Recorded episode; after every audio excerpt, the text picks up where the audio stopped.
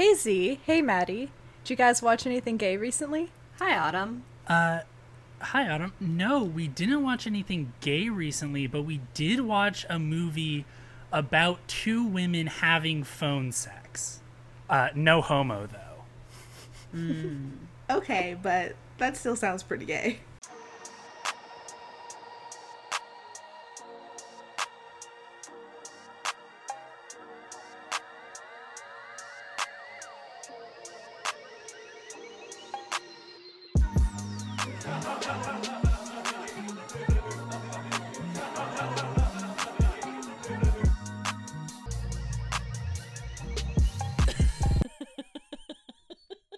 Everybody. Welcome to the season three finale of Okay, but Is It Gay?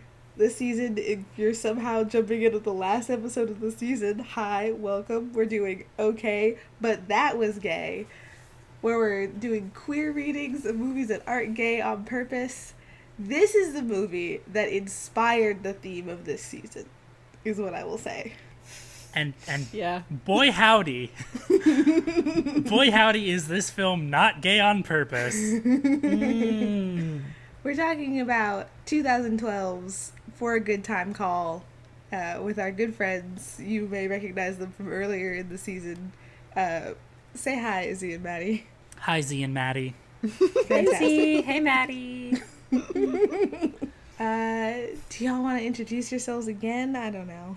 Yeah, I mean, uh, you know, I- I'm I'm Z. Uh, you may know me from uh, the Seinfeld episode, the Cable Gallup episodes, uh, the Fourth Man Out episodes, the Chicken Little episode.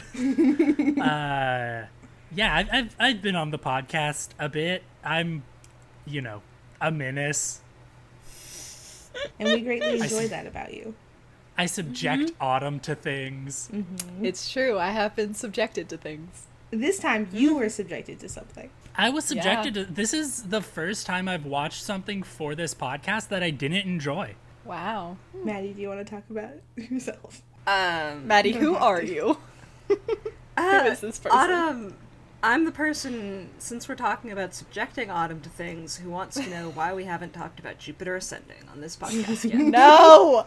What? Tell- Absolutely explain not. to me what is gay about Jupiter Ascending. I like Jupiter Ascending. I'm a It's proud aggressively Jupiter straight. Ascending apologist. What is gay about it? We have to watch it to figure it out. Maddie just wants to hear me make pained noises. We watch Jupiter Ascending every year on Maddie's birthday, and that is enough. I will say Jupiter Ascending is one, a movie that thanks Swarovski crystals in the special thanks, uh, and two, a movie about fulfilling uh, societal obligations surrounding uh, love and marriage despite not really wanting to. Uh, Z, so my could only friend. I think there's a real queer reading. we have also, already talked too much about this movie. also there's the little elephant man who goes oh god. when they go full speed ahead, and I love him, so that makes it gay. Uh-huh, uh-huh. No. Yeah, I think so. No. So that's No. my little introduction. If you need to know anything about me, it's that I have been here before, and I will be here again to talk about Jupiter Ascending. No. Cinematic masterpiece. Everyone hates me. That's what's happening here. Despite what what we have discussed so far, not here to talk about Jupiter ascending. No. No. We're Should we do trigger warnings now? I feel like maybe. Trigger warnings for a good time call include sexual themes. This is a movie about sex and sex work. If you're watching the movie, you're going to see a lot of realistic dildos. Uh, we're probably going to talk about sex toys.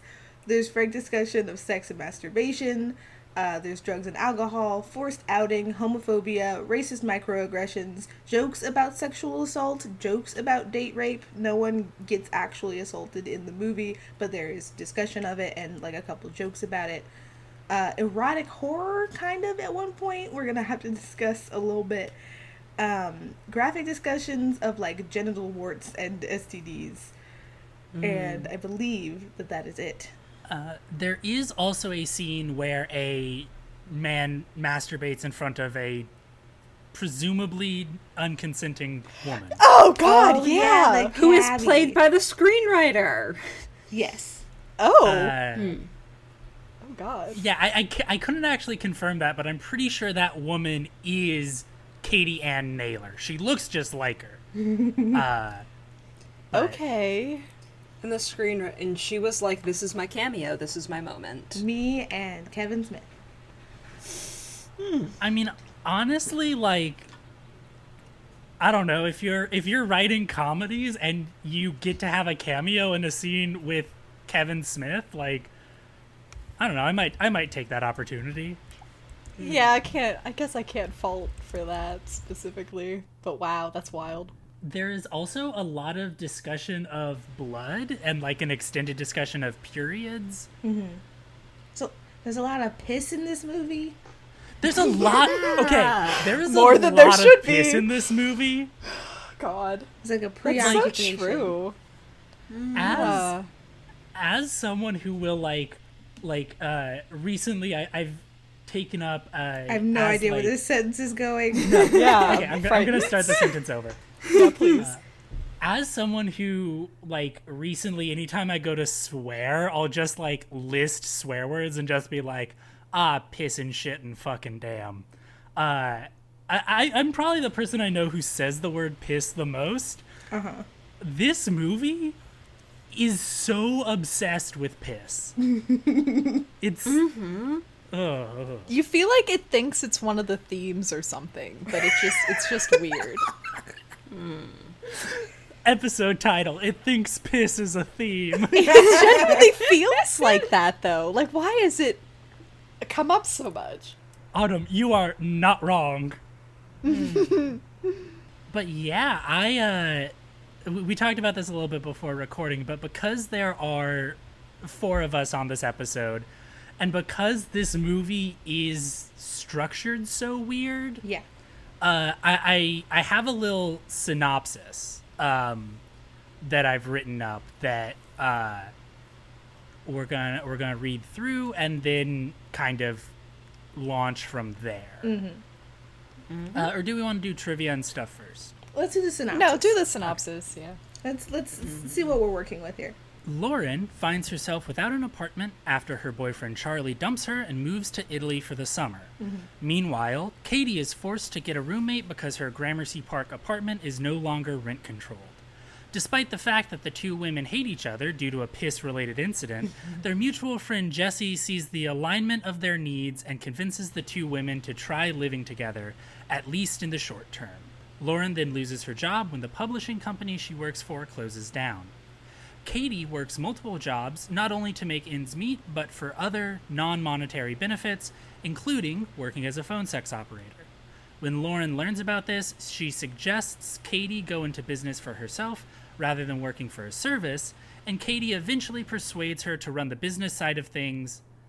We also meet 10 o'clock Sean, one of Katie's regulars. The two seem to be developing feelings for each other beyond the bounds of a phone sex relationship. Eventually, Lauren begins working the phones with Katie, starting with a threesome where Katie and Lauren describe each other's good qualities while staring directly into each other's eyes before falling asleep together in Katie's bed. In the morning, Katie asks Lauren to stay in the apartment permanently.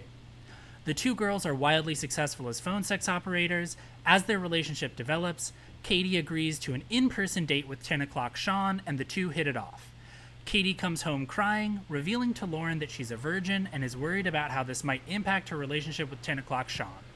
Lauren assuages her concerns, and Jesse is still in this movie for some reason. Lauren says, I love you to Katie, who hugs her but doesn't say it back. On the day of a party celebrating the launch of a commercial for their phone sex line, Lauren accepts an offer for her dream job, leading Katie to out her as a sex worker to her parents. The two have a blowout fight that leads to Lauren leaving. Charlie returns from Italy, and Lauren meets him for a date that is intercut with Katie and 10 o'clock Sean having sex for the first time. Katie orgasms and realizes that she loves Lauren at the same time that Lauren realizes she's too good for Charlie and walks out.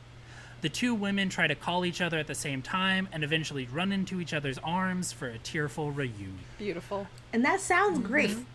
I cut out so much from this movie. like the fact that I just said Jesse is still in this movie for some reason is like like he is still in this movie for some reason. Mm-hmm. He's mm-hmm. haunting I- us.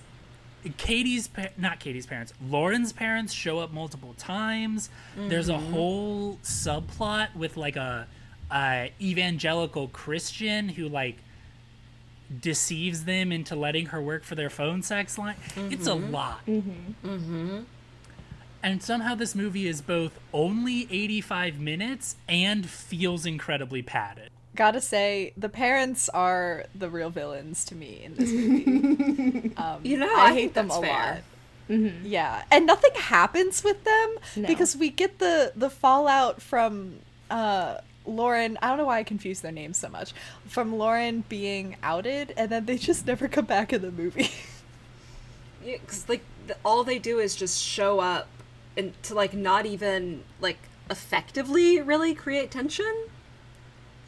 and they never treat their daughter like a person. No. Hate it. Yeah, they also have access to her bank account. Like they drop that randomly at one point where they're like, "Oh, you have like why do you have so much money in your bank account?" And it's like, "Why do you ha- that have access?" Hmm? And why? Yeah. Not only that, like I could maybe see like from when she was younger, they got access for like emergencies, but the fact that they check up on it and like monitor the amount of money.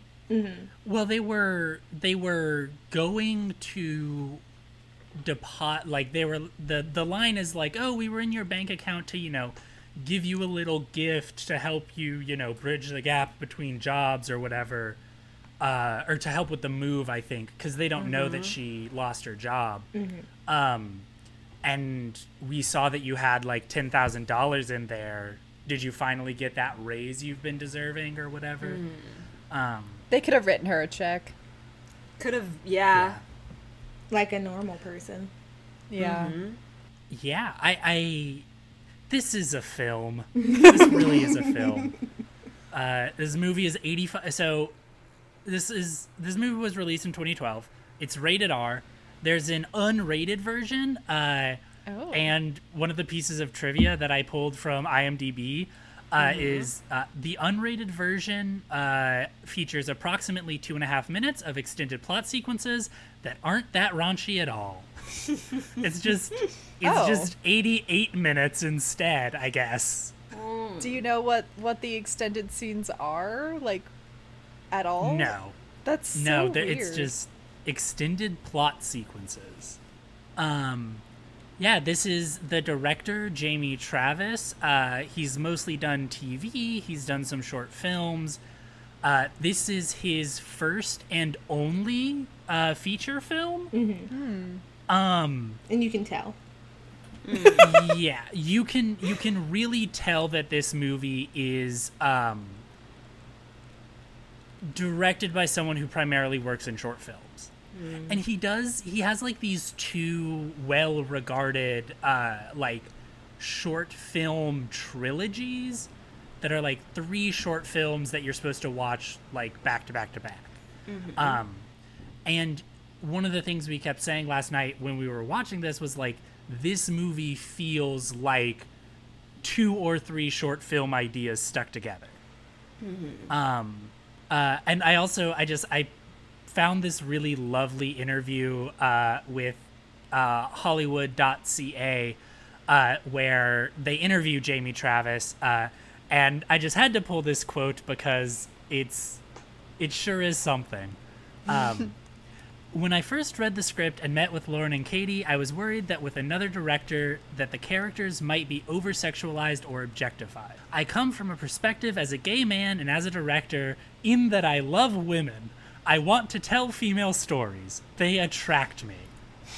I never wanted to see a version of this movie with nudity. There was something about this story where all the lewdness is through the phone line, and in actuality, the sex has a sweetness. So in this film, it makes sense that our characters are more modest. They stick were- dildos in their mouths together. like really realistic ones. we see their bras in many scenes. And underwear. We just they're they're like half naked in many scenes. Yeah, I also just, I mean, at as a gay man, I love women.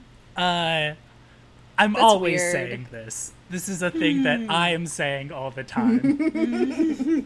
uh, I do think like the nugget of truth here is that like the the actual sex is like genuinely like this very sweet intimate thing. Like Half the of only- the actual sex, like the sex between Charlie and Lauren, is oh, I completely Not- forgot about no, the we- sex. yeah, we opens open with on a a sex scene. sex scene. I I thought so little about Charlie. Uh huh. As you should, yeah. Yeah. Well, okay, I also thought very little about Sean. Uh, all the men in this movie did not warrant a lot of emotional or mental energy for me.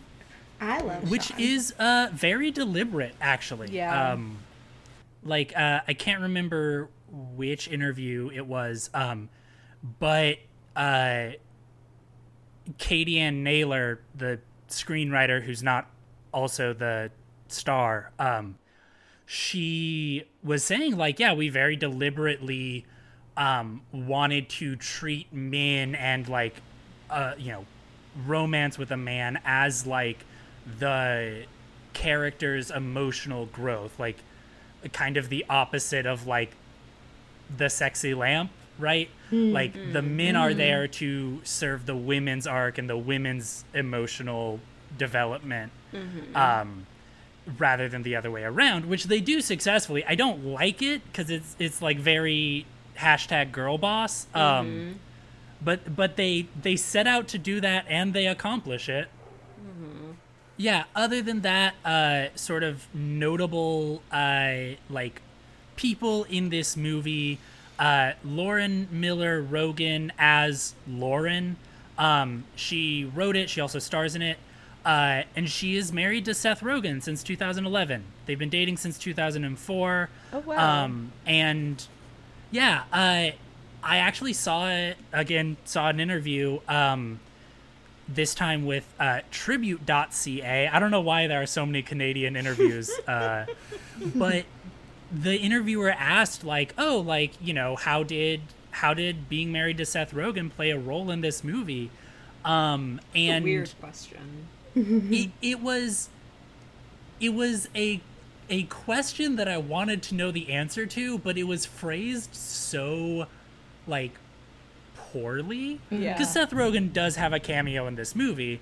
Um and it is a very Seth Rogen y like style of comedy. Like it's just very rooted in that 2012 like sensibility.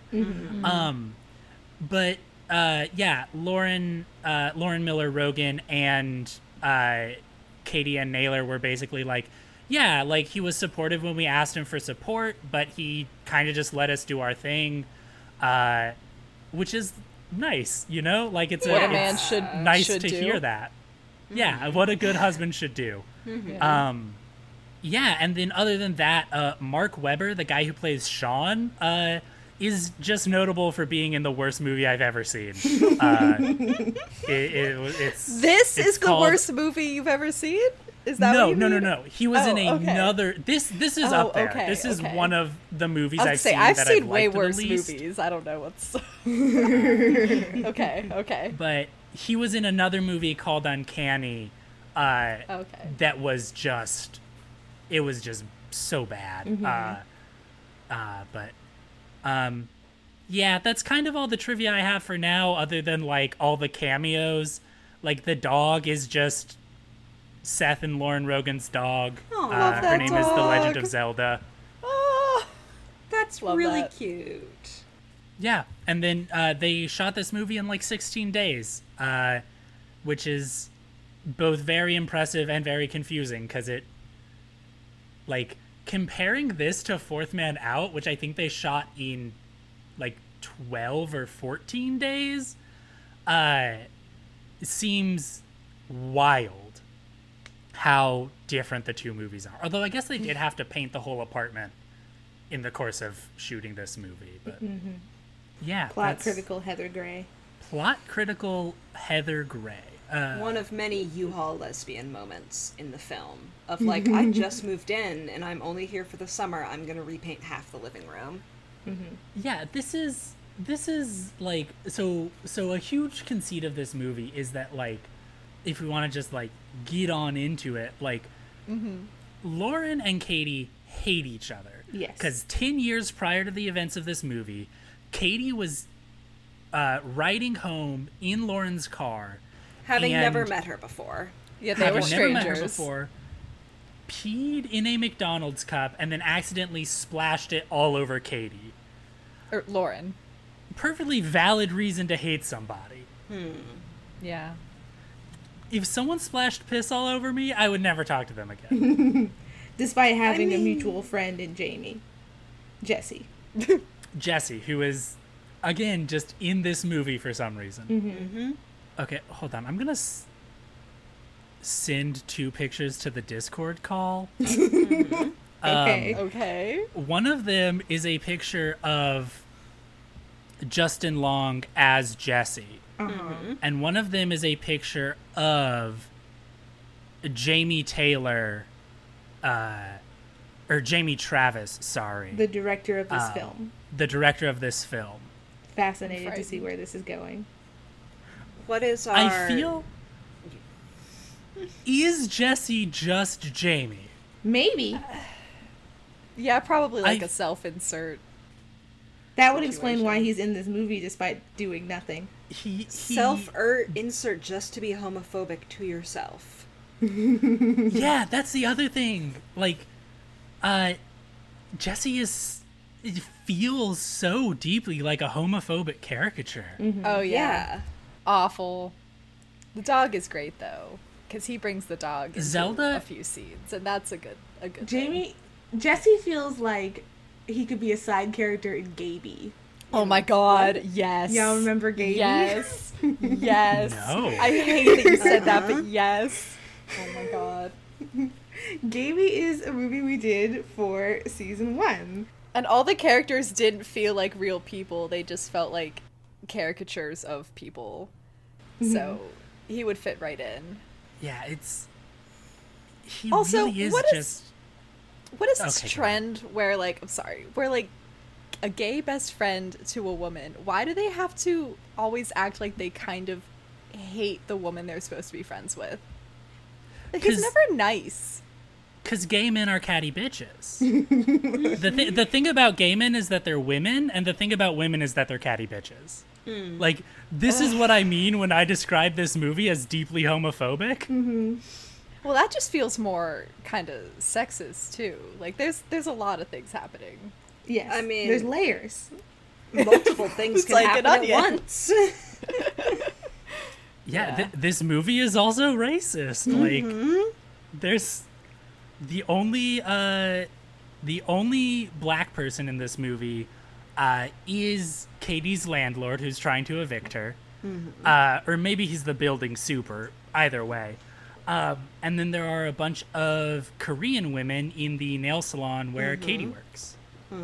I already blocked that out. You're right. That's the, the other thing instant about those scenes movie. were over, I blocked them out. everyone in this movie treats Katie as if she's supposed to be like the, kind of a stupid bimbo, but she speaks three languages fluently. yeah. Like she's fluent enough in Korean to speak it seemingly exclusively at work, and then she's fluent enough in Spanish to have phone sex in Spanish. It's incredibly Like- impressive. Yeah. And it's not as if Um, the movie is making a point about like, oh, everyone thinks the Katie is a stupid bimbo, but actually she is savvy and smart in this way, uh, in like different ways than Lauren is savvy and smart. It's that she is shown to be savvy and smart, and then the everyone else and we as the audience by extension are still expected to treat her like she is not savvy and smart. In a different in a better version of this movie, this is a plot point, right? Like Lauren underestimates Katie because she like had this like promiscuous reputation when they were an undergrad and like I don't know, is blonde and doesn't really have like a steady job. She just has like several sort of uh part-time gigs that she's doing. Um and so part of them becoming friends prior to starting the sex line is Lauren realizes that Katie is like smart in ways that she is not smart, and Katie realizes that Lauren isn't as stuck up as she appears. It I feel felt like, in a movie good thought about going there. Oh, there. you go, Lauren. Who's Lauren? No, fuck. Oh my Lauren god! from the Before the Fall episode of the pod. Welcome on our fifth guest. my god, I'm so offended right now. Holy shit! I'm so Okay. sorry. I'm just So gonna funny. endure that, I guess. Think about that all day. Um, but I was gonna say There's an before AU in both names. misnamed. Oh please, do not, do not give me that. Don't try. Um, it to me it felt like the movie, oh, like wanted to explore what Hal was talking about, but either I don't know ran out of time because it was doing like two million other things and it just forgot, or it was too scared to commit to like an actual serious plot line. But I don't know. I feel like Yeah. there were elements of that in their dynamic. because they I start out like- hating each other and then like ri like make up enough to start this business together and we don't get the bridge between those two points they're just suddenly best friends Yeah, like Katie. So the the like something that I like repeatedly wrote in my notes was like this movie could have started here, but movies have to be movie length. Um, and so like the the scene we have like two scenes back to back. Um, one at Katie's nail salon where we learn that she speaks Korean. And it's like a really good introduction to Lauren and Katie if the movie starts here. Um, because we like understand like where they're at in life. We like learn that uh, Lauren has lost her job and Katie knows about this but hasn't brought it up. And like we know that we learn that Katie is an aspiring writer and is like writing while she has all these other jobs. And part of the reason she has all of these other jobs instead of settling on like one stable career is because like she works at the nail salon and so she gets all sort of free beauty products. Mm-hmm. And she's really good at being a beautician. She like processes delivery orders for a Chinese place because she gets free Chinese food. she we later in the next scene learn is a phone sex operator because she's good at it and she can make a lot of money doing it. Uh-huh. It uh and also uh like Katie tells one of the Korean girls in the salon, I think her name is Ming Lee, in Korean, hey, give Lauren an extra hot Brazilian wax, which is just like you're just torturing this woman. You're just you're just this is just one in a series of things that aren't like Katie doesn't like Lauren. It's like Katie is a bad person. Yeah, like Katie fully like when Lauren is like um, moving, like Katie just starts selling her property to random people on the street. Yeah, uh, man, I love to see in things. Josh Rubin walks up and uh, like assumes, yeah, and that is it's like, how stoop much for the lamp? And Katie just sells Lauren's lamp. Uh, Gonna be honest, I did laugh.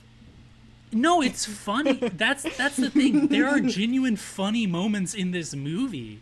There are good jokes. It just doesn't like come together. Um but yeah, we have like the actual scene where Lauren learns about Katie's phone sex business. Um cuz she like she hears Katie doing like doing phone sex and this is where the like erotic horror comes in. Like the scenario gets like really like dark really fast. And so Katie like or Lauren yeah, Lauren is worried, Is goes to check on Katie and sees that she's just jumping on her bed on the phone. Uh so then they are so then they're in the living room and Katie's like okay, if you want the story, I'll tell you the story. And then they go into the kitchen and the movie could have started here with without any of this preamble about Katie and Lauren hating each other. without any of this like extended just like dislike stuff um we could have just gotten this conversation about like the logistics of running a phone sex line why katie does it why she is why she thinks she's good at it and then lauren being like oh well you know if you do this this and this you can make a ton more money. And then uh, katie i don't know why it's so hard to keep their names straight uh, and then katie is like you're good at business. I'm good at phone sex. Why don't we do this together? It would also it would be nice if the career that like Lauren wants to do, which is like publishing, was more explicitly linked to like, hey, these are things that you are good at. Like, oh, you're like you are mm-hmm. qual like qualified for some reason to be like accounting and setting up a business or like anything versus point. like she wants to be like like an editorial assistant, I think. Which is like Yeah. that like mm-hmm. does not actually like be relevant at any point. It's just like It this is the been job. if Katie wrote her book. Yeah, which was what I was expecting to happen later in the movie. Like Katie's book was going to come across Lauren's desk and she would do like some kind of gesture or something. Or like she would be like she would read the book and be like, "Oh my god, she was in love with me the whole time. I have to go." Like something like that, but those two things just like don't cohesively come together. And it would have been easy for them to have in like some way. Well, and I mean, part of this is in basically every um every interview, like the the the sort of a line anyone associated with this film gives is that this is a movie about female friendship that uses phone sex as sort of an absurd backdrop to like highlight that that dynamic, right? And it it kind of is, but it also isn't. It's a movie about phone sex and about female friendship. Like these are two distinct themes. Yeah, you want. But- I wanted to see more of them like bonding as friends outside of the phone sex thing. Definitely. There's also a line uh, in this kitchen scene where Katie says, "You're not better than me. You're not better than phone sex," and then Lauren says, sort of to herself, like, "I'm better than phone sex." And there is no indication that Lauren thinks this leading up to this. It's just like out of the blue, like Lauren is just like anti-sex work. I I just kind. of I mean, it was like 2012. I think there was just the assumption that uh, quote unquote normal people would not want to get into sex work. So like you didn't need an explicit Lauren explicitly demonstrating that she had that opinion. Yeah, I mean, I guess I guess that's fair. This movie, like, uh, there are actually a, a lot of points where I like wrote something in my notes where I was like, this isn't true. And like, this is a very 2012 movie. Like, Yeah. uh, part of Lauren's advice is to like get a PayPal and like you just like PayPal will just freeze your account if they find out you're doing sex work. Oh God, I didn't know that. That sucks. Yeah, especially since the like FOSTA SESTA thing, like since those two laws passed, um, a lot more online platforms like uh, especially like PayPal and Venmo and stuff will just straight up freeze your account. Uh, yeah, her other piece of advice is to get a landline, uh, which seems much easier to track than a cell phone. Yeah. I guess just because you don't have limited minutes on Yeah. a landline. Yeah, because it is like a point that she talks about um, that Katie says is like, oh yeah, and my cell phone bill is so high. Like that's one of the few downsides to this job. But I think that they also just like wanted to put in the cute little pink phones.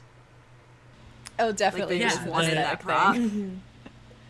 the the pink phones were in the script, uh, like from the earliest drafts, like uh, the the two like the two of them having matching pink phones was like a thing. Um, They also featured heavily in the trailers, if I remember. and They're they- like on the movie poster, too. Yeah, Mm-hmm. and and And on the cake that they have to celebrate the commercial. It's Yeah. very cute. Um But yeah, I I don't know, it's just a it, it's weird that they put such an emphasis on the pink phones and then like Lauren is just still using a headset the whole time. Yeah. Uh, Yeah, I did think that was Which I- weird. Um But yeah, Not even a pink headset. She could have had a like a fuzzy pink headset. Yeah. Uh, then like I don't know. I guess at this point, like at the end of the first act, we get them like Lauren agrees to do the to work with Katie on the sex line, and uh, because she has an interview um, at like her dream publisher and the the spot she was interviewing for has already been filled via nepotism and the very mean bookwoman tells her to go away and also that everyone made fun of like the volunteer work that she put on her resume yeah, the the Which advice why? from yeah the advice Yeah. from Bookwoman is like take the summer off, live a little, uh, and then like you know come back in you know try again when we have another position open in three months. Mm-hmm. People can't just go three months without mm-hmm. working, if that's what she was implying. That made me so angry. Mm-hmm. I think the implication is like get a job as like a pizza woman or something. Uh, but also like this this is I don't know. I guess this is a nitpick, but like because money is such a focus of this movie, I feel like it's fair. Like Lauren could just apply for unemployment.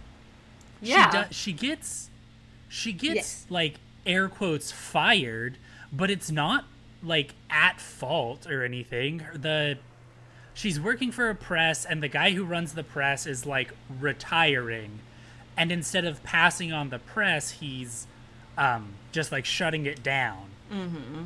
and this is like exactly the kind of scenario where that unemployment exists to account for like mm-hmm. she could just apply for unemployment mm. she has a savings she has savings mm-hmm. it's established She has Um, presumably wealthy parents that live reasonably close. Like I think they live somewhere Yeah. outside the city. Yeah. Mm-hmm. they live on long island She could, yeah, she could just live in Long Island and commute for the summer. It's a, it's a rough commute. It's not like a good commute, but it is doable. But this conversation with Bookwoman, I don't know what her position is. Maybe she's an editor. Uh, maybe she's their hiring manager. Who knows? But this conversation, uh, along with the one of the reasons that Charlie broke up with Lauren is that uh, he thought that their relationship was boring and that Lauren herself was boring and like unexciting, and so he's jetting off to Rome uh, for the summer. This will be Also come forcing later, her to leave the apartment when he's like going Yeah. Not going to Why be does she have to move? Like he broke This up with is- her. He should leave. Yeah. He's Well, and he's so physically both- not going to be there. Yeah, well, they both leave the apart. Like, uh, this is this is something that, uh, like, um, Roger Ebert, Ebert. I don't know how you pronounce his last name. Ebert. Okay. Um, Ebert. This is something uh, that Roger Ebert brings up in his interview, and the kind of part of what made me really hate Roger Ebert. Uh, I've never read anything else that this man has written, but I saw that he had reviewed this movie. Um, he just like gets facts about this movie wrong. Like, for instance, Charlie is not like kicking Lauren out of the apartment. They are like Charlie is also leaving the apartment, and oh, that's true. Yeah, he has a new Yeah, place it's by the just time like- he pops back up. th- there's no reason that Lauren couldn't get a new roommate in this apartment. She's even like, "This is my home. I've lived here for two years." Um, she could absolutely just find a roommate and live in this apartment. And I understand if she doesn't want to because it's like all of these memories of, uh, you know, her boyfriend. But it's like, um, Maybe she isn't on the lease. yeah, but you can add some. Well, I to knew a she couldn't. Um, I know she couldn't afford a place by herself. But like she could get a So it roommate didn't matter. in this apartment. Although I wonder Yeah. if the movie would I don't know, like if instead of her moving into Katie's apartment, it was Katie moving into her apartment, and then the redecorating could be like part of their like, oh, we're becoming friends, and also it could be like, uh, oh, Getting this whole place Charlie reminds stuff? you of your ex boyfriend. Like, let's repaint the living room. Like, Yeah, that would have been better. instead of like Yeah, the 'cause- dead haunted grandma thing that like doesn't go anywhere. Remember how that's a thing? Yeah, a, as it stands, the redecorating is just Lauren hate or Katie hates Lauren, and so doesn't want to change anything from the way her grandma had it, uh, just to spite Lauren. And as soon as they like are friends and start to make money, they just like get a new couch.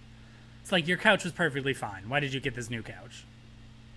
Because they could. what do you mean? You make a lot of money, you want to buy nice things for yourself.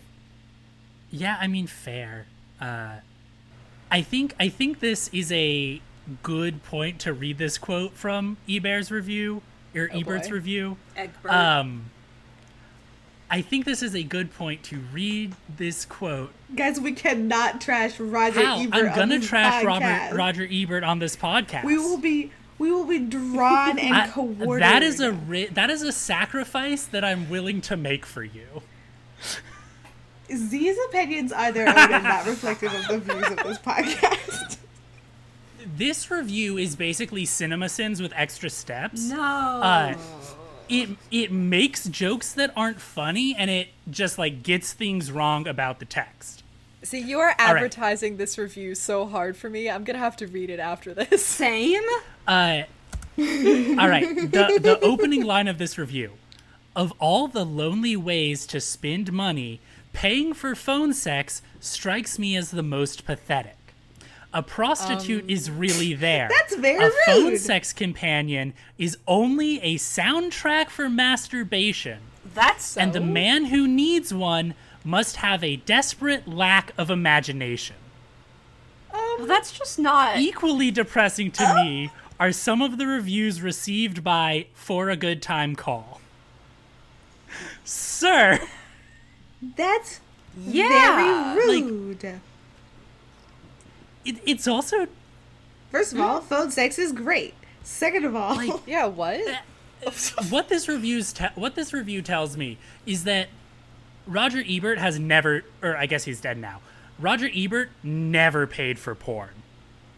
Roger Ebert looked at a fucking pinup calendar and saw, oh, that's pretty good, and then just like went and masturbated. Like, Look, What if are you you can doing? do that, no, if you can do that, if your imagination's that good, honestly, good for you. Uh, most of us aren't that blessed, so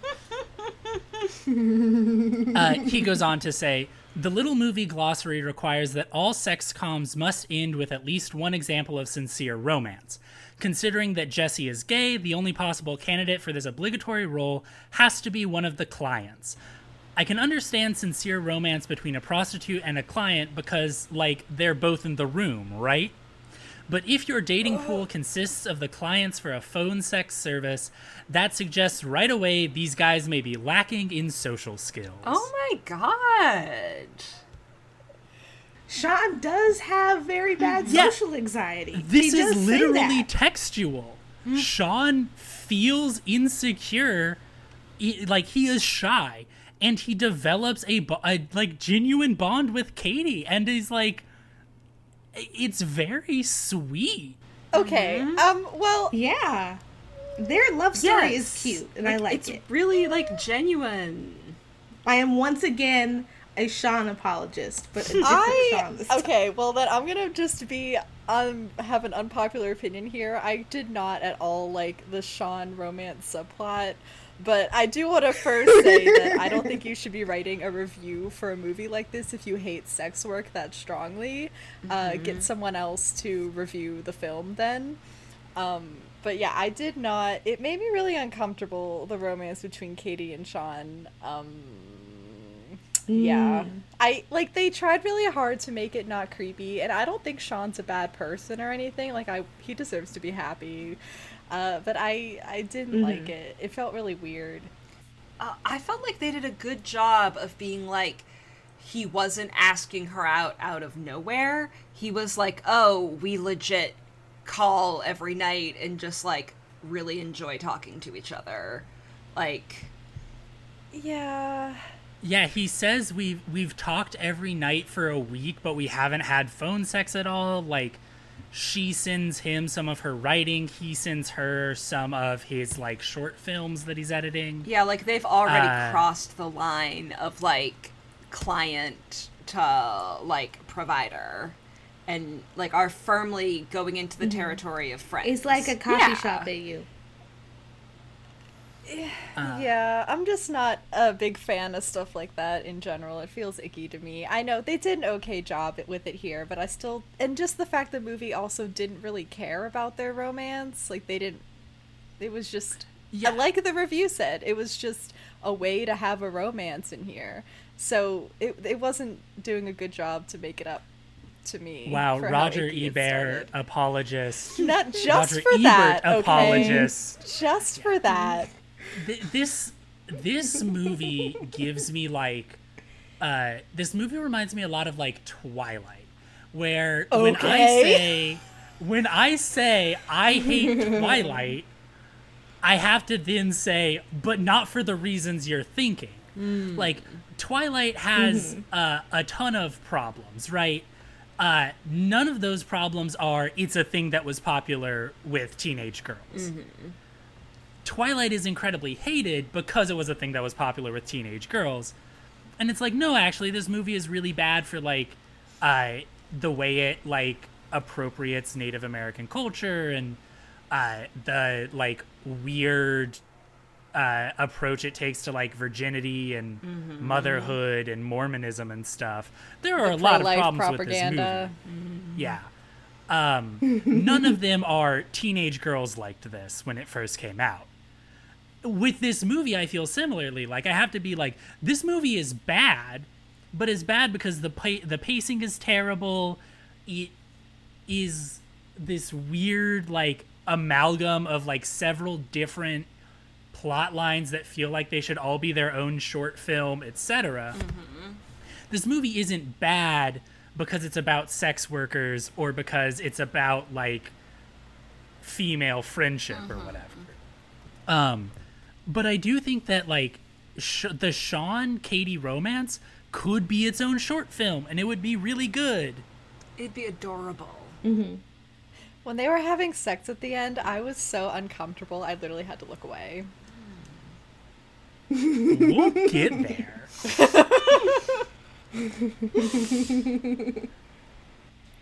um, yeah, there's a a visit from um Lauren's parents that doesn't really go anywhere.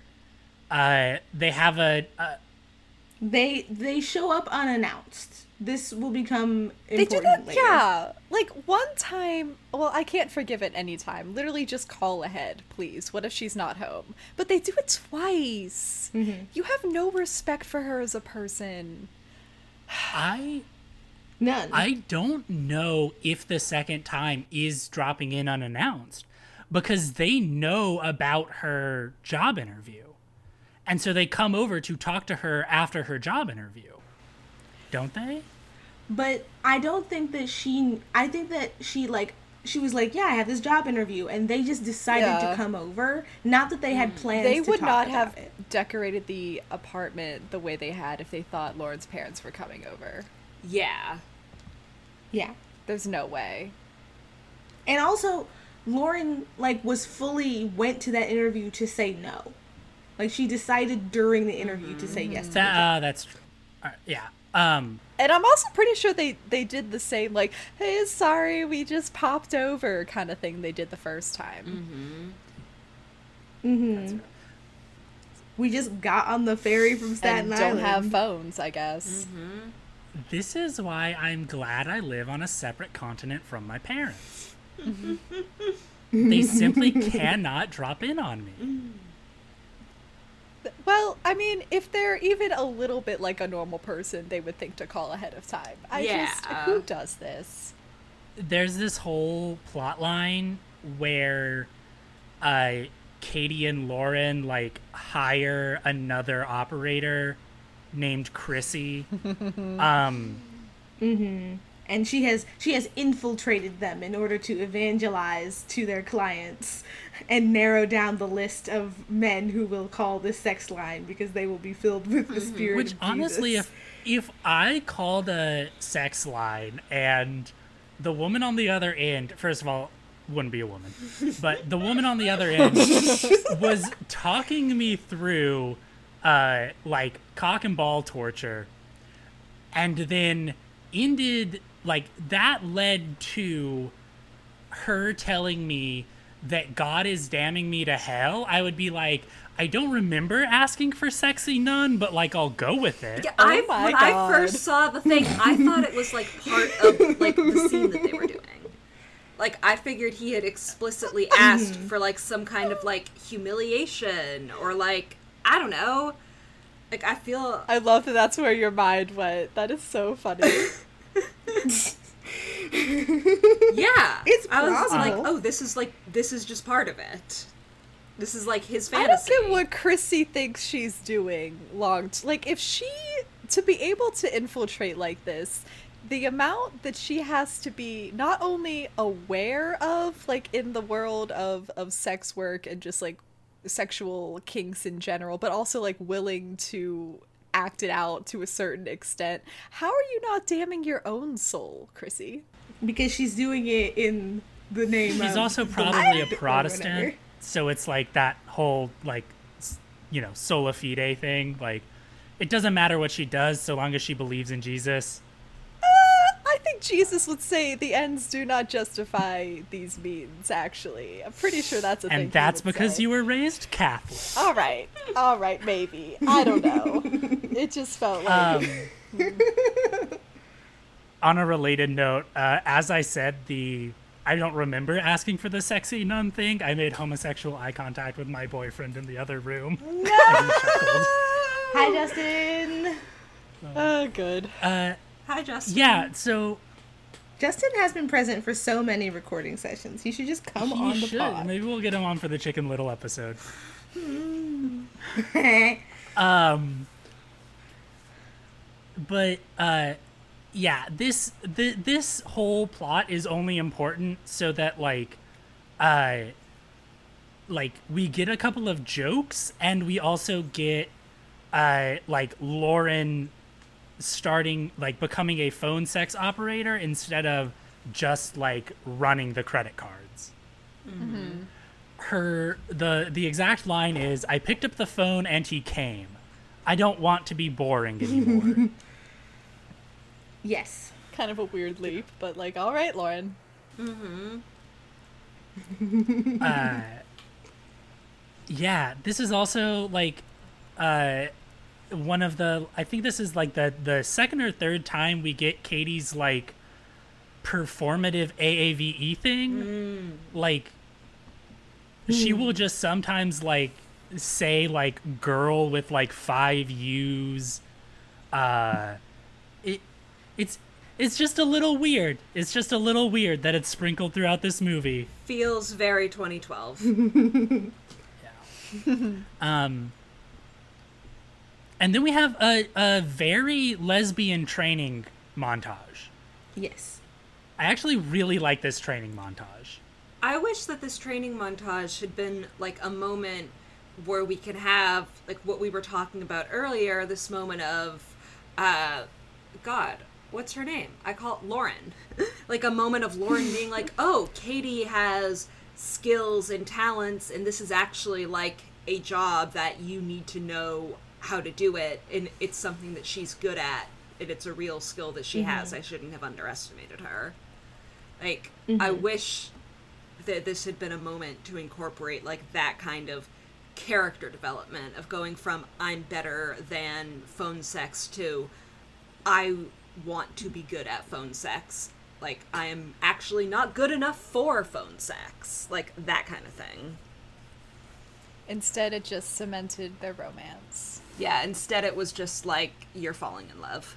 Yeah, hardcore. Yeah, and this leads us nicely into the midpoint of the film, which is uh the three way.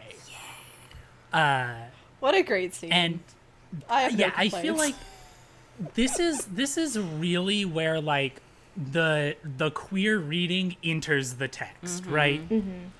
Uh, because so Seth Rogen calls the sex line. I think his character's name is Jerry. Um, He's a pilot. and he he's a pilot he's uh taking a shit in the airport bathroom and calls the sex line um Requests a threesome.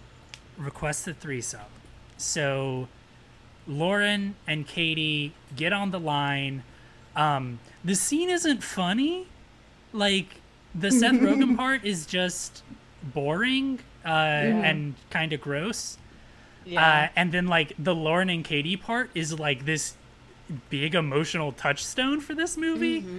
uh, but it's it's not funny at all. Because he like asks them to describe each other, and they look lovingly into each other's eyes and describe like their like most positive qualities, but like as people rather than like you know as sexual partners necessarily, which is probably the thing that Seth Rogen's character wanted. They just start complimenting each other really intensely, and like the music swells, and it's beautiful. and like when they do Yeah, talk it's physically, great. it's like very romantic. It's like describing like her hair is like so soft and shiny and her eyes are so beautiful. Mm hmm. Yeah. Yeah. Um and then they like wake up the next morning. They have fallen asleep in Katie's bed after like 6 hours of uh of doing phone sex. Um and it's like and they're like, Katie is "Wow, like last night." And we get like Yeah, several uh, minutes Lauren- of Katie like gazing at Lauren while she's asleep in like a soft, loving, gentle way. That's like the camera angle is very like looking at someone that character perspective is in love with kind of like angle. Yes. Yeah, and then uh Katie is literally like I want you to stay like I you know beyond the summer I want you to stay here uh like you know and it's like very lesbian Yeah. uh at one point like at one point Lauren literally says last night was my first night so let's just take it as it comes and like this is the resolution of the Katie and Lauren odd couple plot. This should just be the end of a short film. Yes. But instead, we have to end the other short film that we already started. Yeah. Um Katie also got Lauren her own pink phone. That she had to that schlep Yeah. all the way out to? Brooklyn to get. Mm-hmm. um there One are thing I have in my notes around this scene is enemies to lovers, but make it U-Haul lesbians. this movie is just literally just uh enemies to lovers fan fiction uh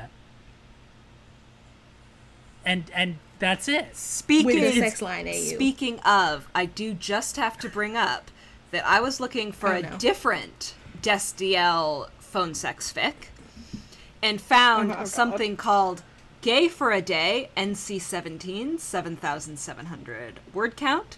Summary of which is Dean and Castiel hate each other, but in order to not end up homeless, they hastily agree, uh, parentheses, albeit with a firm push by Sam Winchester, end parentheses, to become roommates Oh until God. further arrangements that don't involve them both being completely broke or made. Then Castiel finds out Dean runs a phone sex line, and shit hits the fan real fast. Holy shit! Wow. It's not on AO3 This is the anymore. day of my life. It's the link is broken. It just leads to like the AO3 No! AO4 page, and I tried the Wayback Machine, and no one archived the page. Maddie, why would you do this to me? what I'm learning about Supernatural through Maddie. only encountering it through Maddie's description of fan fictions is that Sam Winchester is a huge ally.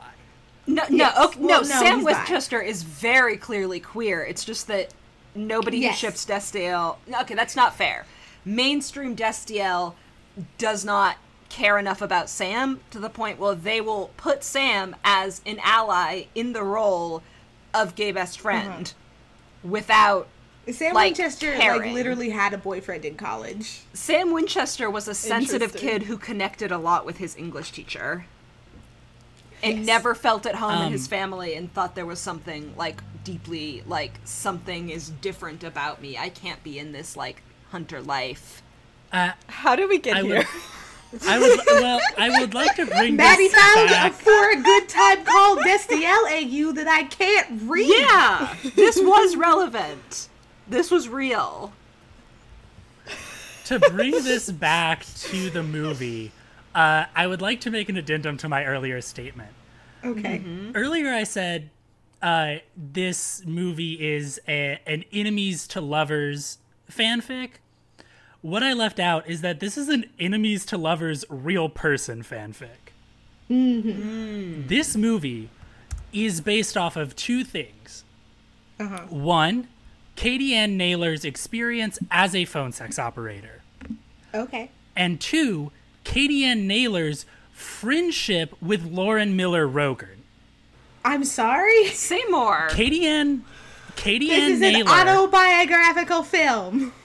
Katie Anne Naylor and Lauren Miller Rogen were friends in college, wrote this movie together, and then ma- made this movie uh, starring Lauren Miller Rogen and uh, oh, uh, now I'm forgetting her name. Um, starring Lauren Miller Rogen and Ari Graynor as Katie. Like, th- this is just two things from Katie Anne Naylor's life, and one of those things is her actual friendship with with Lauren Miller Rogen. Amazing. Amazing.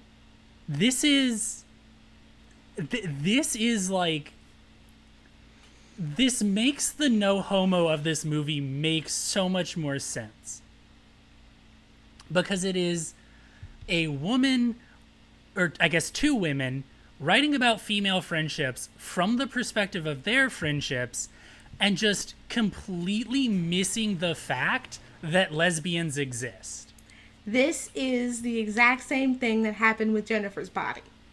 it is This is the you're exact right same thing. uh like this is just two women falling in love and like i think i think part of what's frustrating to me and um I, i'm reminded of something we talked about on the seinfeld episode where like if you think about like the boyfriend parts one and two where they are intentionally playing with the tropes of romance um to make it seem you know, to kind of parallel Elaine dating uh, the ba- the baseball player and Jerry becoming friends with the baseball player. Like it's very tongue in cheek, wink wink nudge nudge, and like it's very explicit. This movie it seems like it's trying to play with the tropes of romance, but mm-hmm. either doesn't know that it's doing it or is doing so without acknowledging that it's playing with the tropes of mm. romance. See, I thought Like- it, it, it was doing it on purpose. I, I read this whole movie differently. I just the way that they use so many romance tropes in such an incredibly uh like clear explicit way, I thought there's no way they're not doing this intentionally. Like I, I just, you know, a lot of movies from like, you know, early 2000s and stuff just think it's funny because obviously two people the same gender can't actually fall in love, so it's funny to put all these romance tropes on them anyway. So that's what I thought they were doing on purpose. Yeah, like mm. particularly with like the ending scene where it's like I just had my first orgasm and my first thought is, "Oh my god, I love my best friend so much." Yeah. what? Yeah, I mean, like, I, I mean, there, there's just a bunch of like a bunch of stuff that we can just skip right over. Like the important thing here is that like Sean and Katie start dating, and then No, uh, I, the the the um the thing with Sean and Katie starting is starting to date, and Lauren and Jesse like chaperoning her at the beginning of their date is very cute Yeah. because she is meeting someone that she hasn't met face to face before, and then there's a non-zero chance that he's a big creep because they did meet on a phone sex line, and so. Lauren like gives her some really tight spanks and bug spray and other accoutrement to like fend off an attack. Um, and her and uh, Jesse like go to the bar with her and they sit and wait for Sean. yeah. Uh, unfortunately, Jesse is still in this movie. Yes. um the th- yeah so the, the like it, it is cute um but it's also where we get all the jokes about date rape uh and um then like sean and katie start doing this thing that they do consistently throughout the rest of the film where they'll like sit next to each other not necessarily like looking at each other uh, but just like not making eye contact um, just like being in the same space together uh, which is like a really cute thing for two people who met on a sex line to do.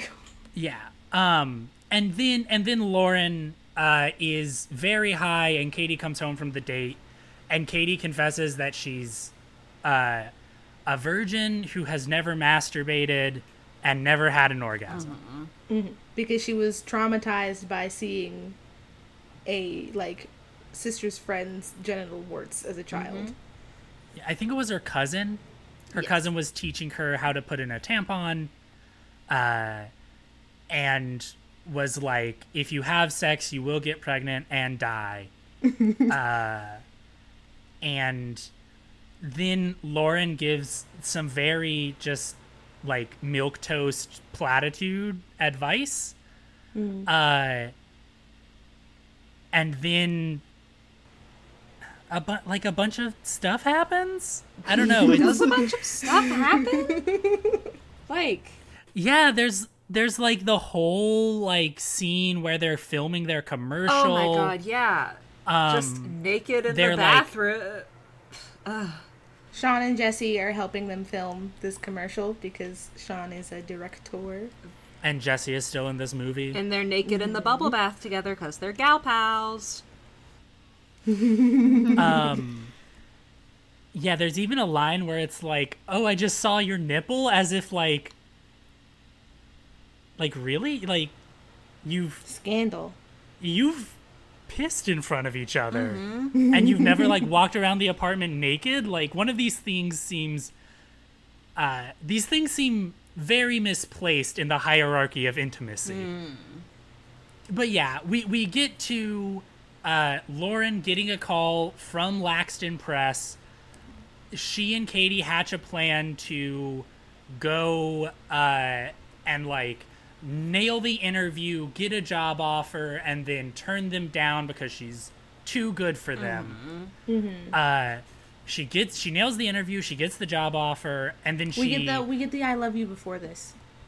Yeah, oh in yeah, the we get. I mean, we get the yeah. Okay. Um, we get the I love you a while ago. Uh, Lauren says I love you. Katie doesn't say it back, but she like hugs. They hug. Um, which is just setting up conflict for later. Uh, Lauren goes to the interview, gets a job offer, accepts the job offer. Because Uh, Bookwoman scares her into not being self employed anymore. with like health insurance Yes. talk. I think. yes. but which is frankly stupid. They made twelve thousand dollars in three weeks. Like I, I I did the math. Uh, like working thirty hours a week, uh, they managed to make twelve thousand dollars in three weeks, which is more than I make in a year, and also not full time. It, it it really seems like uh, Lauren can probably just afford to uh, afford to buy health insurance. They're an LLC. They could get benefits as a company. They Yeah. like and they she explicitly talks about how like oh we're an LLC now like we have an accountant. But yeah, so Lauren accepts the job, and Katie's upset by this. I, I think rightfully and so. and also just lost Uh, like her partner in the business which is like one of her primary sources of income generally a shitty thing to just suddenly do Yes. They have decorated the apartment for a party to celebrate the commercial and made like little panty garlands and put a couple of giant dildos on the coffee table, which is awkward because Lauren's parents are here suddenly again and they come in and Katie's like, "Oh, we're having a bachelorette party. That's why the decorations are like this." Uh, and you know their parents are unco- her parents are uncomfortable with the decorations and it's like well then don't come over unannounced There If is a you line in the Roger Ebert interview about this. Uh, Oh. First of all, he says, We see a few of their pitiful customers played by Seth Rogen and Kevin Smith. Uh, and then he's just mean about Kevin Smith, uh, the real life man. Um, and then he says, There's also a scene where Lauren's parents drop in unexpectedly and find two enormous dildos on the coffee table. At least, I hope to God they're enormous. One is black, and the other looks like it may have been inspired by Shrek. that's not true No, it's it's it's just flesh tones. Hmm. it's just real what? person flesh tones. yeah Is he okay? No, clearly he's insecure about the size of his penis. Is that what this entire review is about? Roger Ebert, Ebert was insecure about his ability to perform sexually because of the size of his penis and wrote a bad review of this movie. Anyway, I think the panty garlands are cute. It's a good idea. yeah yes Lauren is like they offered me a job and I took it. Which why would you ever take an, take a job without asking for like a couple of days to consider it? Uh, That's true.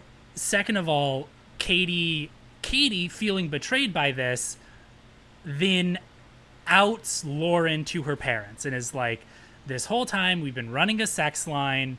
Uh, check out this commercial we made Katie's parents, you know, are repulsed and leave.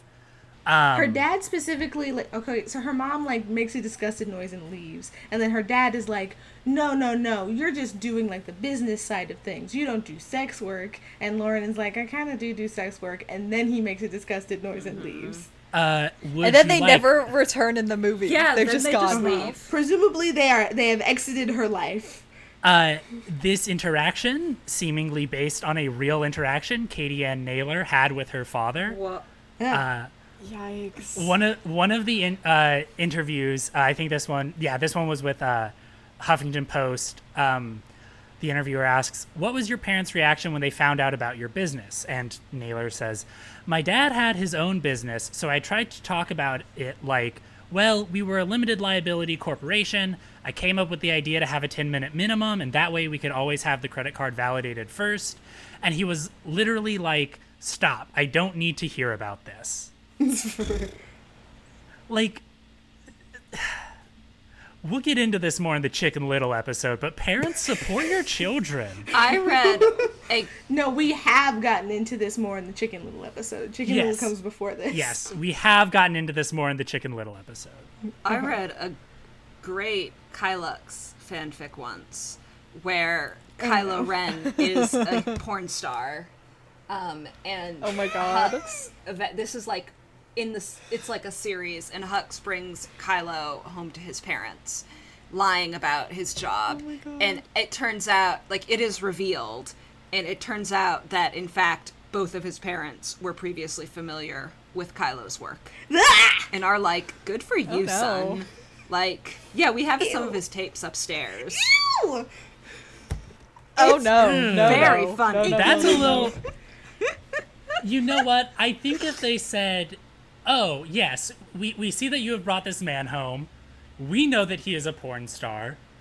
We don't want to put either of you on the spot," and then just sort of took those tapes and like, you know, put them away and didn't watch them again. I think that's fine.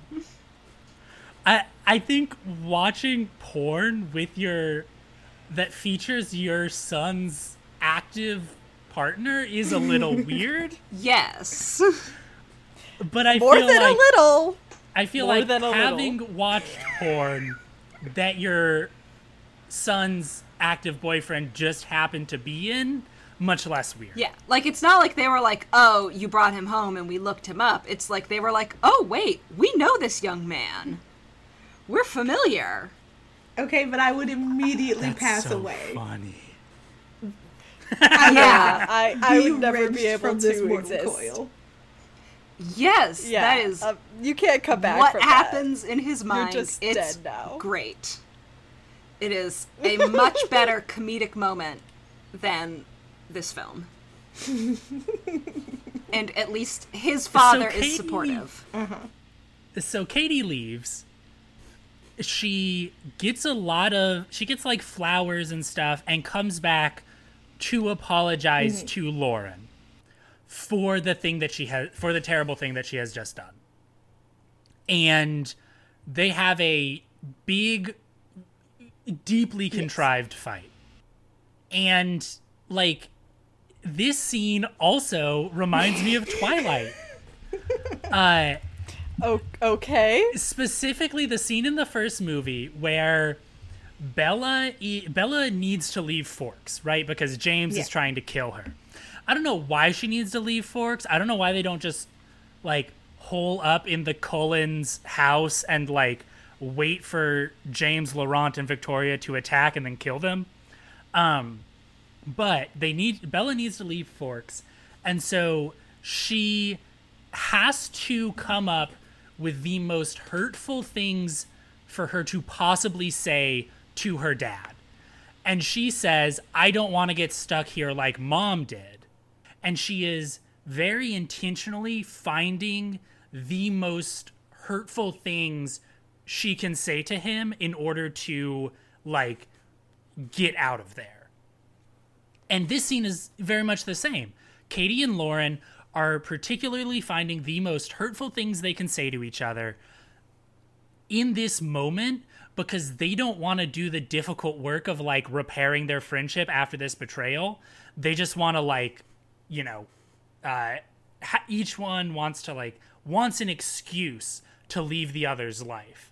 Um, and so uh, like Katie calls Lauren a fake friend. Lauren says that Katie lied about uh like being sexually active, which seems like seems wildly disproportionate. Uh, Lauren brings up the fact that she said "I love you" and Katie was too scared to say it And back. Katie says, "I and just Katie don't love says, "Yeah, um, this scene is way too good for the movie that surrounds it." Uh, and then for some reason in my notes, I say Jesse dresses like me in the third grade, and that's homophobic. The thing I have in my notes is not now, Jesse. yeah, because he walks in with bean dip. um, and then everybody's sad. Mhm. Katie's lost her mojo. Lauren is feeling ennui at her new job. Uh, and then we get uh And then Charlie is yeah here. this this whole fight happens 18 minutes before the end of the movie um and then they just pack a ton of conflict into like these these two final montages. And it's it's just one of many very bizarre and poorly paced aspects of this movie. Yeah. um uh yeah basically Katie and Sean have sex for the first time because Katie thinks she can do this to avoid her emotions about Lauren. And uh, Lauren is on a date with Charlie because he's back from Italy and still in this movie. Um, sh- Charlie wants to get back together. He tells her this via telling her a story about a fling that he had with a Sicilian woman. And she's like, You're an asshole, and leaves. she very specifically uh, he says um, uh, you've been calling me all summer and lauren says i made a lot of calls this summer charlie uh, which is genuinely my favorite line in the film like it, Yeah. it feels really like appropriate like it's this punchy one liner but it like works in the moment because it's like Lauren's real moment of triumph and it feels very I don't know, it feels very organic. Um and then at the same time Katie has her first orgasm. The thing that leads to this is very cute, again, because Katie is nervous about having sex for the first time, and Sean, to alleviate the tension, calls her on the phone. And the two of them just talk on the phone in the same room for a few minutes in order to calm down. And it's Yeah. adorable and great. And Sean mm-hmm. deserves the whole world. Mm. Yeah, Sean is like genuinely such a good like romantic partner and like genuinely just a good guy. Like at one point he's just mm-hmm. straight up like this is stupid. Like you're very clearly unhappy. Mm-hmm. You're very clearly avoiding dealing with your feelings about Lauren. Mm-hmm. You should you need to call her. You need to like process this. And then the entire time they're having sex, he's like how, how are you feeling? Are you are you doing good? Like it's genuinely Is this quite okay? sweet. Yeah. Um And then Katie has her first orgasm on top of Sean and says, I love Lauren. yeah, she literally does. her her dialogue is And then like he says, I'm inside you. yeah. Um there is no heterosexual explanation for this. And then she calls Uh, Lauren He's- right there We and were then. watching this. like, and he hands her the phone. specifically yeah this is this is kind of my only note about like the cinematography of this movie because it's generally very like boring but competent um there's like like But the angles are wrong in the angles scene. are wrong they're the we get like an over because right sean's laying down on the bed katie is atop him and we have like over the shoulder over katie's shoulder looking at sean and from like the side of the bed looking up at katie um and when katie says i love lauren sean reaches off screen no idea what he's doing and then he says then call her with the phone mostly obscured from view Uh-huh. this is like like a, a a common problem with this movie is that the like the cinematography is is just messy. Like uh there's this there's a, a scene earlier where uh lauren goes to like rip a coupon off of a flyer but it just looks like she's ripping katie's grocery list in half because we can't see the coupon. Yeah it it's boring but then like katie and lauren finally get on the phone together and this entire phone call is sexual innuendo and i hate it Yes. like it is the worst part of the movie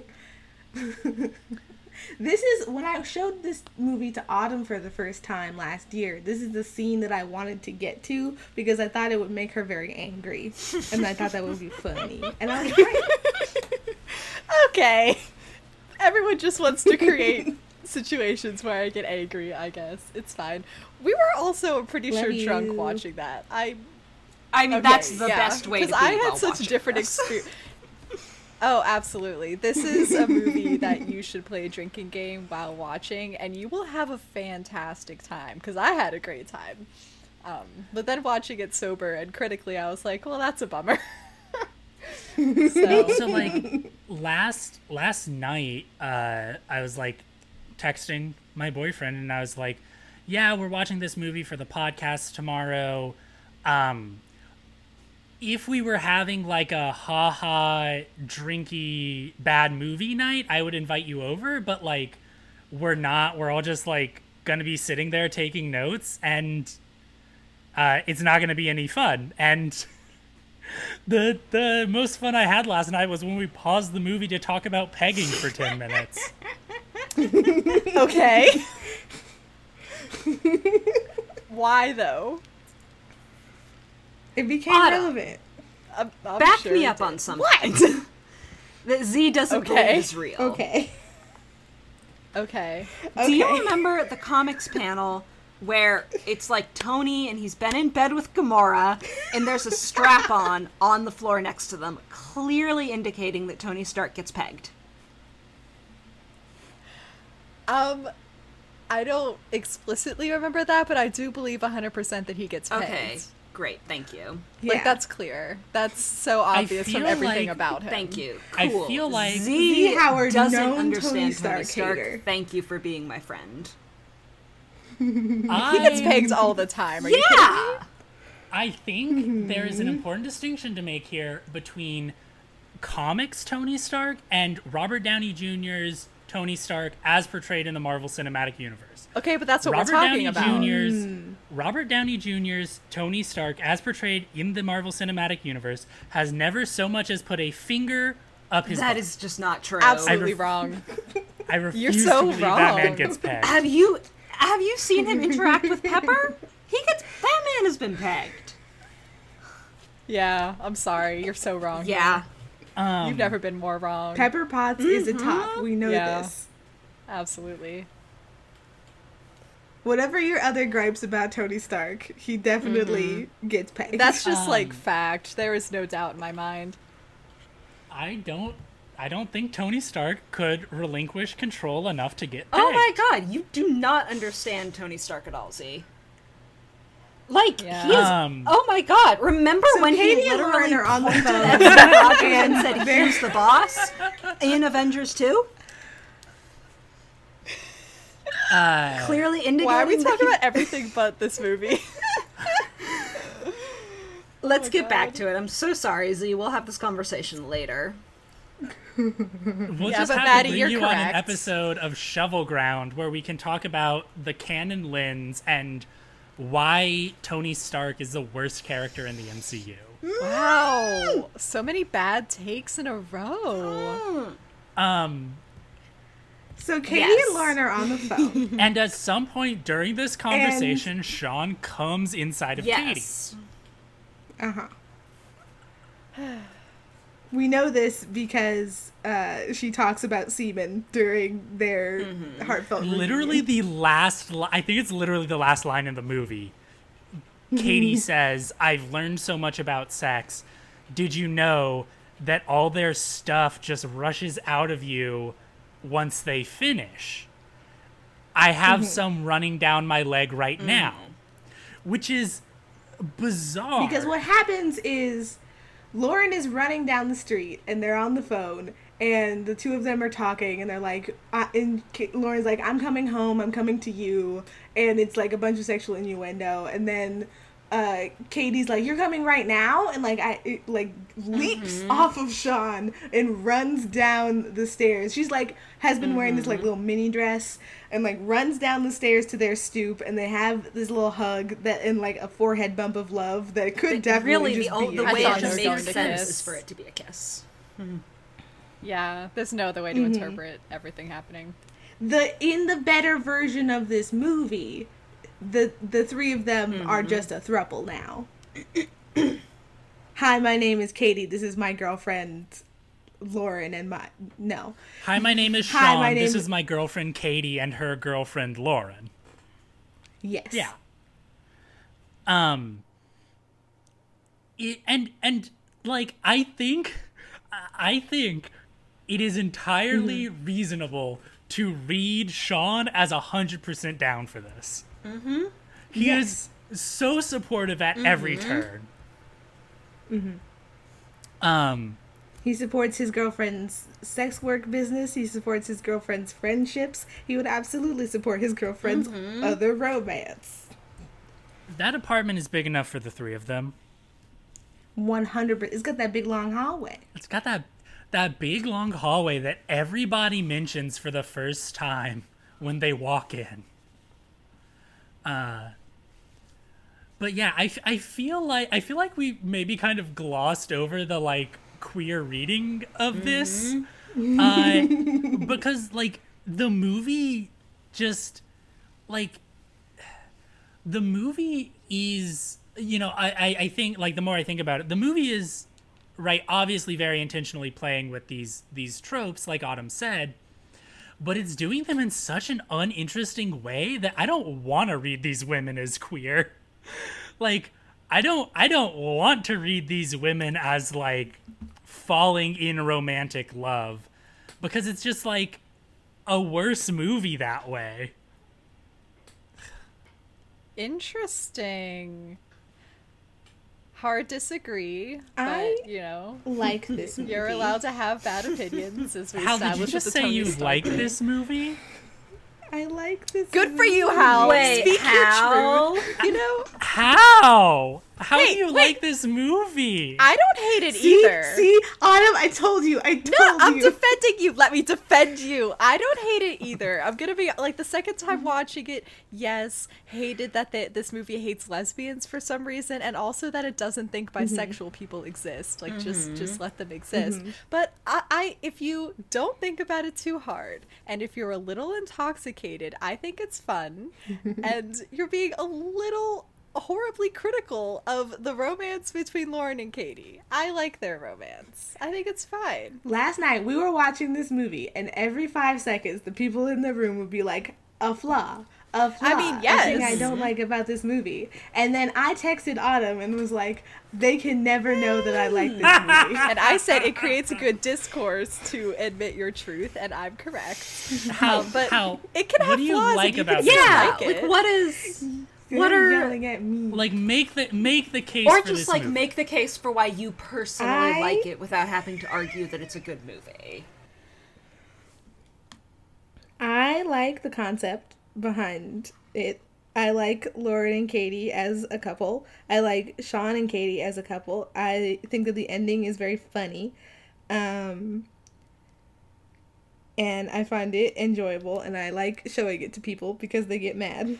Yeah, I like Lauren and Katie as Agree. a couple. I think it's fine. Um, Sean ruins it. I really don't like Sean. I know I'm the only one I'm here. I love Sean. Sean. I don't think the movie does a good job.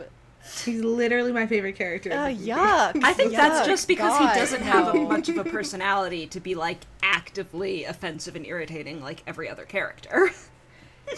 Yeah, but that's boring. The movie doesn't care enough to give him a written as- personality. Sean is written as the girlfriend who drives the male main character's character growth. Like that's And why he's they're not interesting characters. Yeah, that's why he's so inoffensively like fine, which makes him uninteresting and therefore bad from like a story perspective, but likable in a movie full of otherwise terrible mm. people. I'm offended by how mm-hmm. boring he is. And the the movie doesn't even want me to like him either. I don't think, um, Autumn, which makes we it simply worse. have to watch Uncanny. He is Oh, he is the there, there is nothing boring about Uncanny. okay. but all, Uh. all it does is give Katie a place to put all these like I mean arguably Katie and Lauren do also have a sexual relationship through the phone line thing, but it just allows Katie to have a more explicitly sexual relationship with someone that is not Lauren, but all the romance is on Lauren. Like Sean does not get that in my opinion. Hmm. I, I I think the thing that we're the sort of synthesis that we're driving towards here is that this is a great bad movie. This is a movie to watch with your friends when you're all drunk mm-hmm. and you're like have it like being goofy. If you are mm-hmm. assessing it critically and like seriously, it it it earns its six out of ten on IMDb.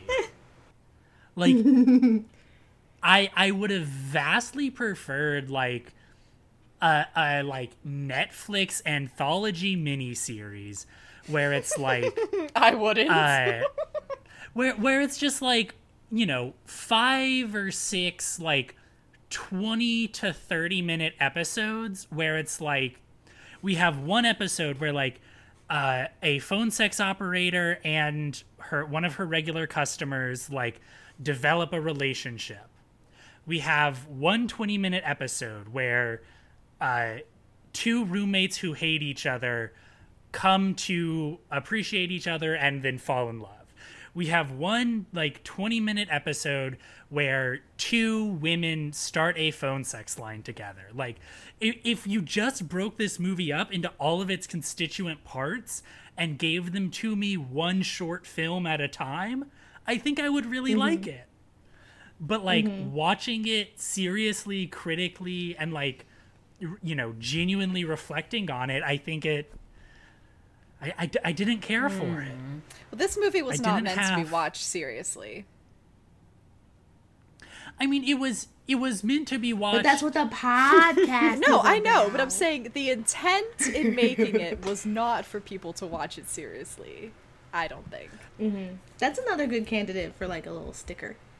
For if we. Yeah. just That's like what the podcast. warning. This was not. Oh, I was thinking like warning. This is this is not meant to be watched seriously.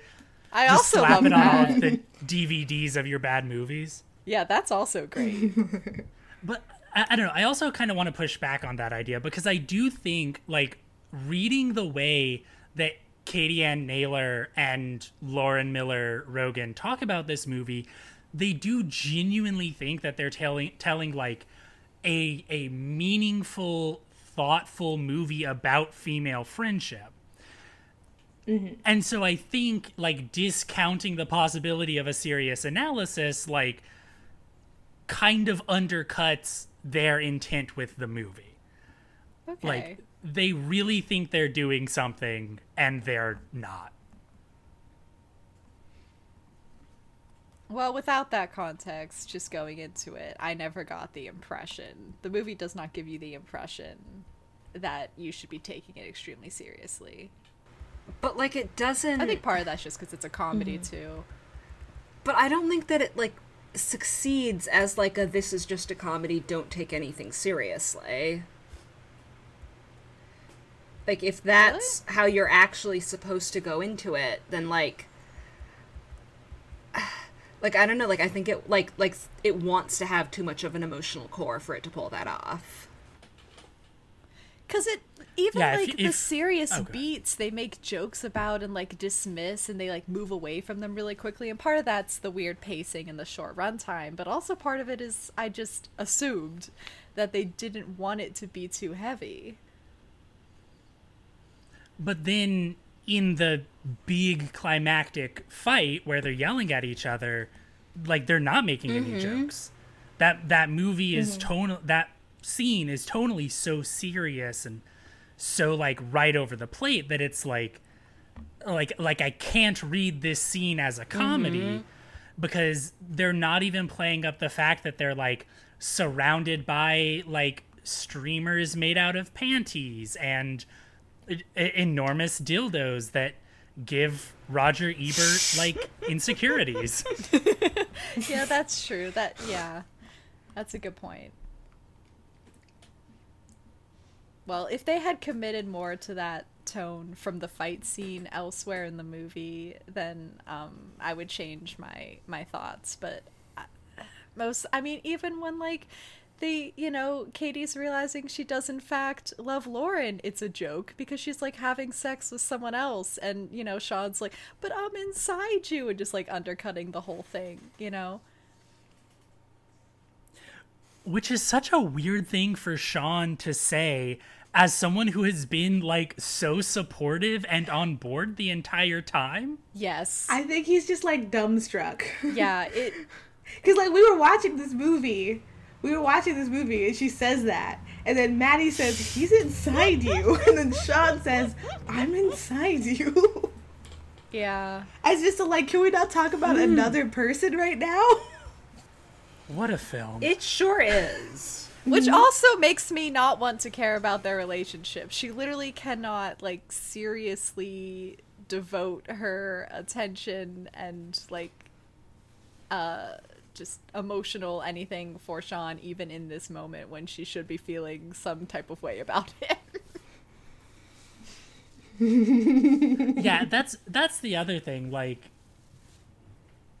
She says, she says, she's like getting off of him and like going to meet Lauren and says, I love you to Lauren and then says, I love you to Sean. she says, "I And, think like, I love you." Kisses him. Yes. And then kisses him and then goes but to I did Lauren. not believe that she actually did love him. Yes. Why not? I think I think She never made me think that she find did. a partner. I think if you find a partner who is willing to have sex with you, such that you can realize that you are in love with your best friend, and then seems totally cool with the thruple that develops from that, I think you found Mm-hmm. a keeper. I'm not saying Sean's a bad partner. Quite the opposite. I'm saying I this movie did not let me believe that Katie cared about Sean the same way Sean cared about her. I think, I uh, yeah, I mean, I, that's a, a totally fair reading because again, Sean is intentionally written as like half a character, uh, but yeah, I uh, She can't think about I him mean- for a second after having sex. Just just a moment. Come on. I uh, uh, for for various personal reasons, ha- I am foregoing alcohol this month, right? Uh, so I have been at this point, uh, you know, 23 days without a drink, with the exception of I did try some of that mead uh, that Hal brought over last night.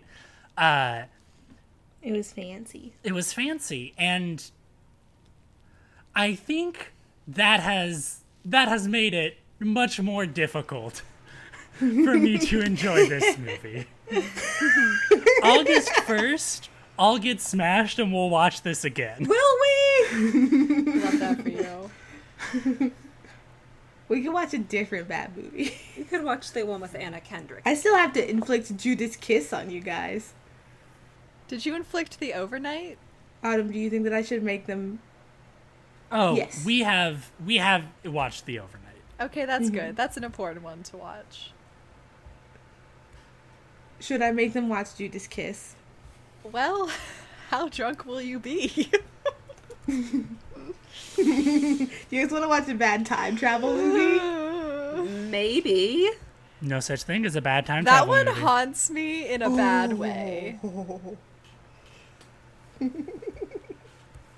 Oh no, I do not want to see this movie at all. Oh at wait, all. say more. the film the, okay. Uh, judas kiss is a 2011 us drama film directed by okay it just goes through all the uh, principal creatives. The film is the story of a disillusioned filmmaker's visit to his peculiar alma mater where he is trapped in a tug of war between his tortured past and a troubling future. I do not want to watch a movie about You filmmakers in No, the no, no, you same have to way understand that his his tortured past and his troubled future are literalized. They are physically present. You know what? I You have do to not want to watch a movie about filmmakers in the same way that I never, ever, ever want to read a story about a writer. But see, don't you want to I- see a man hook? What? Autumn, why would you spoil it? Is it- I, no, Autumn, I'm gonna fight you in real life. Wait. Autumn, Um, like Autumn, I'm gonna drive down to Pennsylvania and I'm gonna smear butter on every doorknob in your house. Worth it. uh, I'm gonna put spray cheese inside your pillowcase. listen, didn't sound like they wanted to see it, so I just had to, you know, make it as appealing as possible. The last thing that I want to talk about with this movie is uh, the big mezuzah that Katie has in her kitchen, and I wrote it down every time it was in the background of a scene, and it was delightful. Yeah, she like uh, the, both of these women are Jewish. It comes up when Chrissy is trying to evangelize. Are we dead? Do we have any other final thoughts? Um, I feel like. Oh, go ahead. I was. I just wanted to mention the uh, lesbian inmate near the end of the Yeah, yeah, the, The lesbian inmate. inmate. just like briefly touch on that as just the the pinnacle of the hatred of lesbians in this film. Yeah. First of all, don't make a dildo out of soap. Yes. Uh, oh my god! don't Yeah. don't make a dildo out of soap. Don't use soap as Mm-hmm. lube. Honestly, like wash your ass, but don't get too Mm-hmm. aggressive with it. Like that is a sensitive mucous membrane. uh, and then the the other thing, uh, Laura, like or Katie, they're doing phone sex, and Katie's like, "I'll lick your pussy," and the lesbian inmate, which is how she's credited. No, she's not credited uh, at all. Um, No, which she's is weird. 'cause She has a lot of dialogue, Yeah, Uh, she has a whole scene. but uh, yeah. Katie says, "I'll lick your pussy," and she says, "Nah, you don't want to do that. We don't get razors in here." And I said, "Coward." Yeah, same. That's the only appropriate response to that one.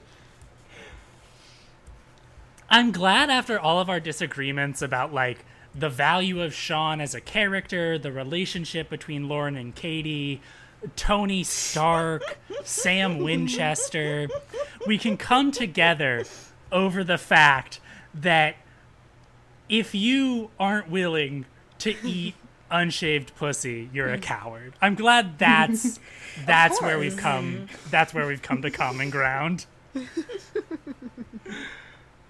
You can find the show at that is underscore gay on Twitter. Keep going, keep going.